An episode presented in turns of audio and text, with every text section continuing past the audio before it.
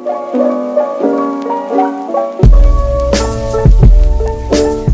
welcome to the Gold Ribbon Podcast with your hosts Sophia Garcia and Taskin Arisha. Tune in as we interview those affected by childhood cancer, gather gather their perspectives, and help others find comfort in their expertise. Today we'll be interviewing Elizabeth from the organization Princess Against Ca- Cancer. Hello and welcome to the Gold Ribbon Podcast. We're your hosts Sophia Garcia and Taskin Arisha. And joining us today we have Elizabeth from the Princess Against Cancer organization. Thank you so much for taking the time to join us on our podcast. Thank you guys so much for having me. I'm so excited. Okay, so just to start off, um, just introduce yourself. Like, could you tell us a little bit about your organization and its goal? Yeah, absolutely. So, my name is Elizabeth, and I am the founder and co president of Princesses Against Cancer, which is a 501c3 nonprofit that surprises children battling all different types of illnesses, including cancer, with their favorite characters. Um, we do hospital visits, virtual visits. Sometimes we put together surprise parties for them and that kind of stuff. That sounds really So, How did this organization come to be? Um, so originally, it started off as just a group of my friends and I that noticed a problem or a need that wasn't being met, and we just decided that we were going to be the ones to solve it. And since then, it's definitely grown. Is So- there a specific story that inspired your creation? Um, so, how all of this kind of happened is a long time ago, I used to work as a party princess. So, basically, families would hire the company that I worked for, and they would have princesses for children's birthdays. And on a particular day, I got asked to do a birthday party at a hospital. And I guess at the time, it didn't register in my brain that it could be for a patient. I just thought maybe it was for a nurse or a doctor or something. And when I arrived, um, a mother and her three year old daughter, who was battling cancer, were the ones that greeted me.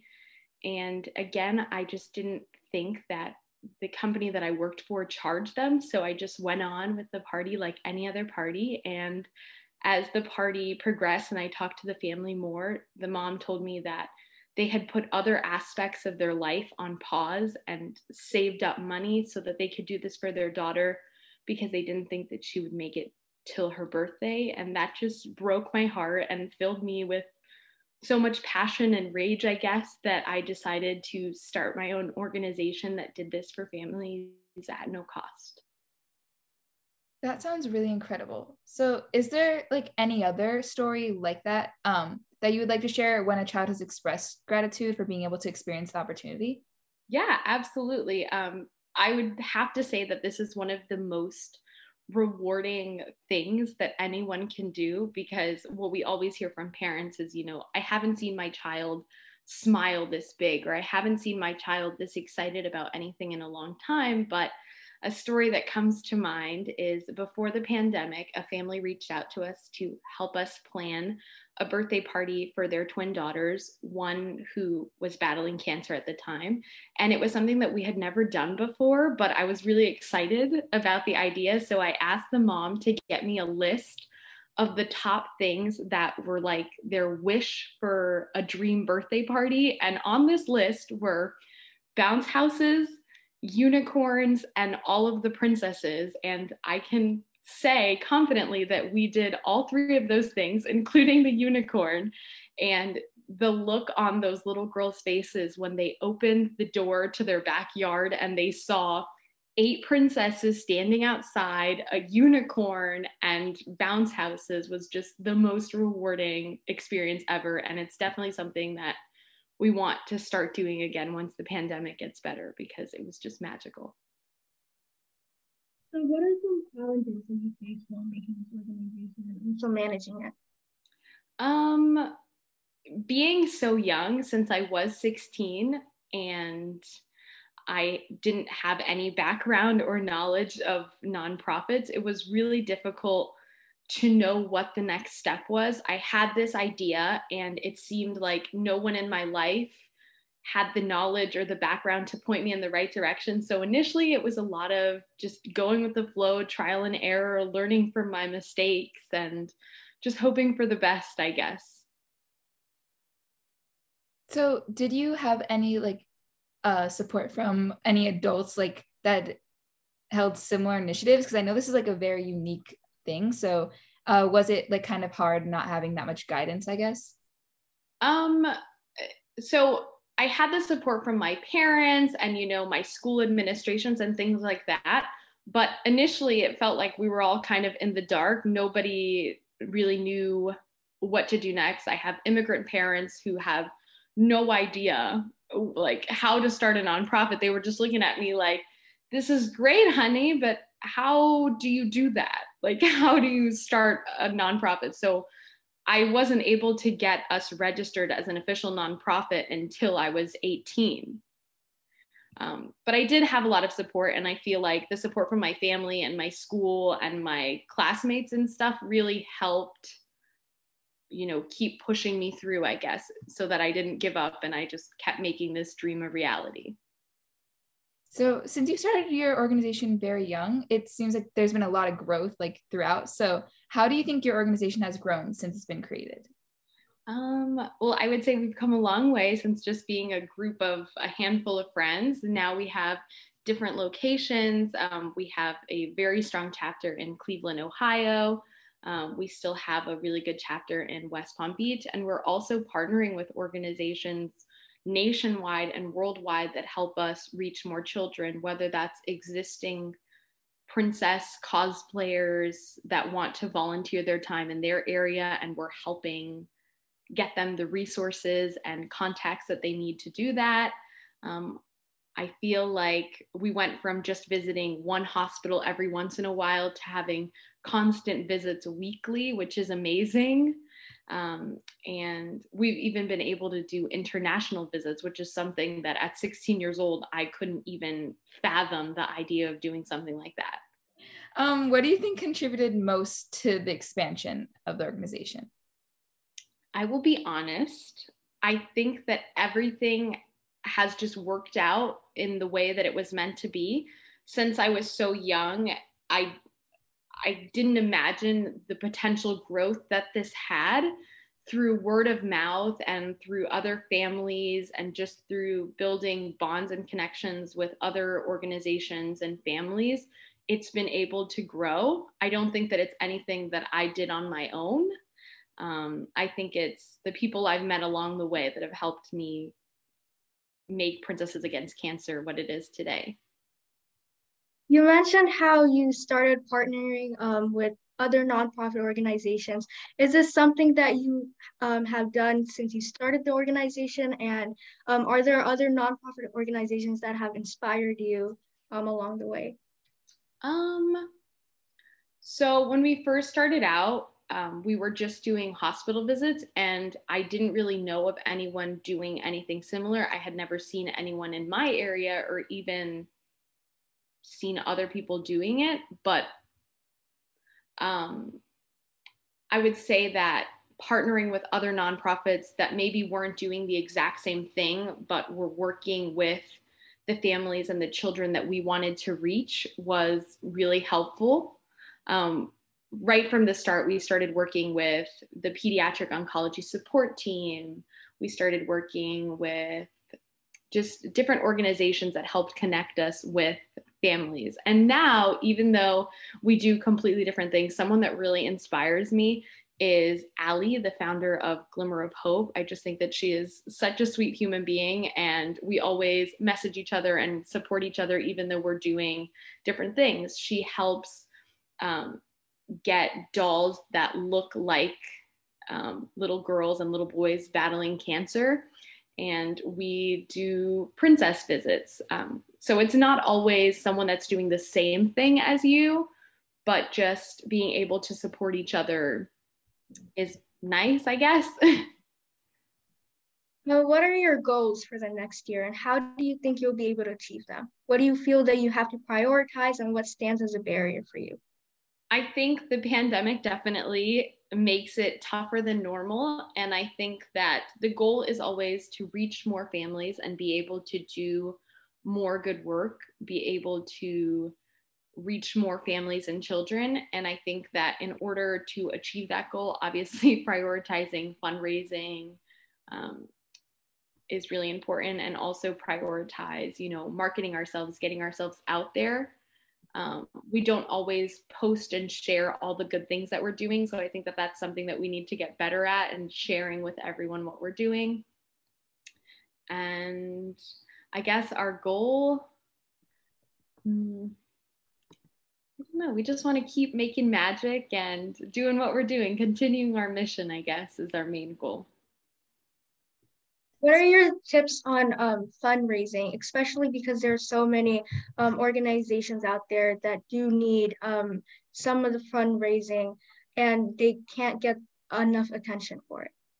Absolutely. I think that social media now is really big and it's something that we're trying to learn how to do to help us because it's the easiest way to reach a lot of people at once um, so making sure that you're sharing constantly what you're up to, what you're doing, post as if you already have that giant audience that's listening i think. Um, and another thing is just partner with local businesses in your area. Focus on your community first and then expand from there. Um, there's so many local businesses coffee shops art classes, dance classes that want to put on fundraisers and help local nonprofits. Um, so I would definitely say to focus on the community that you're in and then expand from there and use social media to your benefit. So your website mentioned how you began funding for the organization at the age of 16. So um, as like a teenager, it just sometimes it seems as though like we can't make that big of an impact because of how young we are. So, I guess what are some specific difficulties that you did face due to being a teenager at the beginning of like creating the organization? I would say being a teenager, sometimes it's difficult to get people to take you serious because a lot of people just think that this is a phase or that's really cute. You want to dress up like princesses, like great. I feel like that was the response that I got, but don't give up. Keep pushing. Even if you don't know what the next move is just keep working at that goal. And eventually people will start catching on that okay this girl or this guy is serious. They they're going to make this happen. So we're either going to get on the train and support them or or not i guess. Do you think there are like any specific moments um, at the or events or something like that that you think made people take you more seriously like when your i guess organization was starting to grow? Um, absolutely. Um, there was a lot of i don't know if they have them everywhere but there was competitions where children would pitch their business idea or philanthropic idea. I did a contest called palm beach philanthropy and it basically put me in front of investors and people in my community and I basically did a business pitch to them. And I guess when you're 16 but you're wearing a fancy dress and heels or you're all dressed up like a professional I guess people take you seriously. So I just went up there I told them this is what I want to do and this is what I need to do it. And I feel like from that point on it shifted that I wasn't just a girl that wanted to play dress up with her friends, that this was a real nonprofit organization that wanted to do good work. Uh, you've mentioned the pandemic before within um, some of your responses. How do you think uh, the COVID pandemic has impacted your organization? And how have you changed um, your program and organization to accommodate the pandemic? Yeah, um, initially with the pandemic, uh, what we were hearing from the hospitals that we were working with is that kids and the families were devastated because they were isolated. Children couldn't have both their parents. They were only allowed one person in the room. They weren't allowed to have visitors. They weren't allowed to do the normal activities that they would have. Um, and it was really tough on them. So we came up with a way to do like a monthly activity. So we did like a movie night with princesses, and their friends and family could join in on the Zoom. It was a big party and they got to meet the princesses before and then watch a movie with their friends and family. And that was a really big success. So from there, we started doing individual virtual celebrations through the hospital. So they would contact us and say, so and so is having an end of treatment party. Do you think that you guys could hop on a FaceTime or a Zoom call and just be there for that moment since their family can't be there. And then little by little, I guess it just started spiraling out, and different families started reaching out about doing virtual visits. So we decided that we were going to offer virtual visits permanently. And it's been amazing because we've been able to do virtual visits in places that we didn't even imagine. We've done a virtual visit all the way in Venezuela, we've done virtual visits in Japan, just it opened so many doors for us. So while it was a negative, we were able to turn it into something that was beneficial. How do you hope and plan to further expand your organization so it can reach like a nationwide and global scale? Um, I think the most important thing is partnerships and relationships um, that we've made along the way. So, our goal is just to continue to find people whose hearts are in the right place and who want to do good work and be able to reach more families. What aspect of Princess Against Cancer journey have you been most proud of so far? So this one's a little cheesy because it's, you know, there's so many things that I'm proud of. Princesses Against Cancer is literally my baby. Um, I love it and I'm proud of everything that it is. But something that I'm really proud of is the people that I've met along the way, I know I've said it a billion times, but I do feel like the team that we have, they're my best friends. The families that I've met, I I feel so close to, you know, sometimes we still message back and forth. I have some of the families on my personal Facebook. I just feel like we've created this small princess family and I'm just really proud because that's what I wanted from it. I didn't want it to just be a hi, meet princesses, all right, goodbye, on to the next family. Or I didn't want it to just be a number. And I'm really proud that we've been able to actually form relationships with these families and create memories and friendships that last.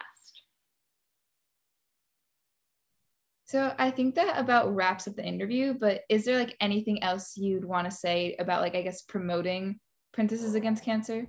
I guess. So if you guys want to follow us, pretty much all of our social media is just at Princesses Against Cancer. And if you ever want to request a visit, request a care package, or if there's ever any way that we can help you, um, check out our website or any of our social media, and we would just love to help. Thank you so much for taking the time to join us. Thank you guys. This was so fun. And again, you guys are doing amazing things. And I am so honored that I was a part of your podcast. And I wish you all nothing but the best. Thank, Thank you. you. Bye. Bye. Uh, so we just wanted to say thank you, Elizabeth, if you're listening, uh, just for joining us again. We are really both inspired by your story, and I just think it's like so inspiring the fact that she started, um, like an entire organization, like or started funding it, like at age 16 like i'm 16 right now and thinking about doing that just seems like so overwhelming with school and stuff so i think it's just so cool how she saw this like thing that she was really passionate about and just went after it uh, I totally agree with you. If um, you're watching this, Elizabeth, thank you so much for joining us. Um, I was really inspired about how you started the organization at only the age of 16. And um, it's quite inspiring to see how much um, Princess Against Cancer has grown since then. And we can't wait to see what's in store for Princess Against Cancer in the future. So now we're going to be doing our Sunday trivia shoutouts. If you want to be included in the shoutouts in the next episode, make sure to participate in our trivia. We have it on our Instagram at the Gold Ribbon Podcast every other Sunday. And if you play to the end and click yes in the poll that asks if you played to the end, uh, you'll get a shout out in our next podcast. So this week's shout outs go to Amalia.d, V Puentes 482, Abide La Cruz, Alexis um, Dominic underscore, S Scarlet.lz, Lexi Scribilia, Natalie underscore Mazarias, Daniela Villas underscore. If you or someone you know are looking to support childhood cancer patients and help them to experience a better childhood but are stuck on how, Cancer Kids First may be the answer for you. Cancer Kids First is a nonprofit organization started by high schoolers Olivia Zhang that aims to improve the childhoods of cancer patients. Through volunteer work, donations, fundraising, and the creation of this podcast, those working with Cancer Kids First work to further its mission. If you're interested, go to www.cancerkidsfirst.org slash get involved to get involved. Another way to support the mission of Cancer Kids First is to listen to this podcast and follow us on our Instagram and TikTok at the Gold Ribbon Podcast and Twitter at TGR underscore on air. You can also get in touch with us through our email, thegoldribbonpodcast at gmail.com. Episodes will be airing two times a month. Thank you so much for joining us on this episode of the Gold Ribbon Podcast. If you have any ideas for or want to be involved with future episodes, make sure to check out the link in our Instagram bio. Have a nice day, and we'll see you in the next episode. Bye.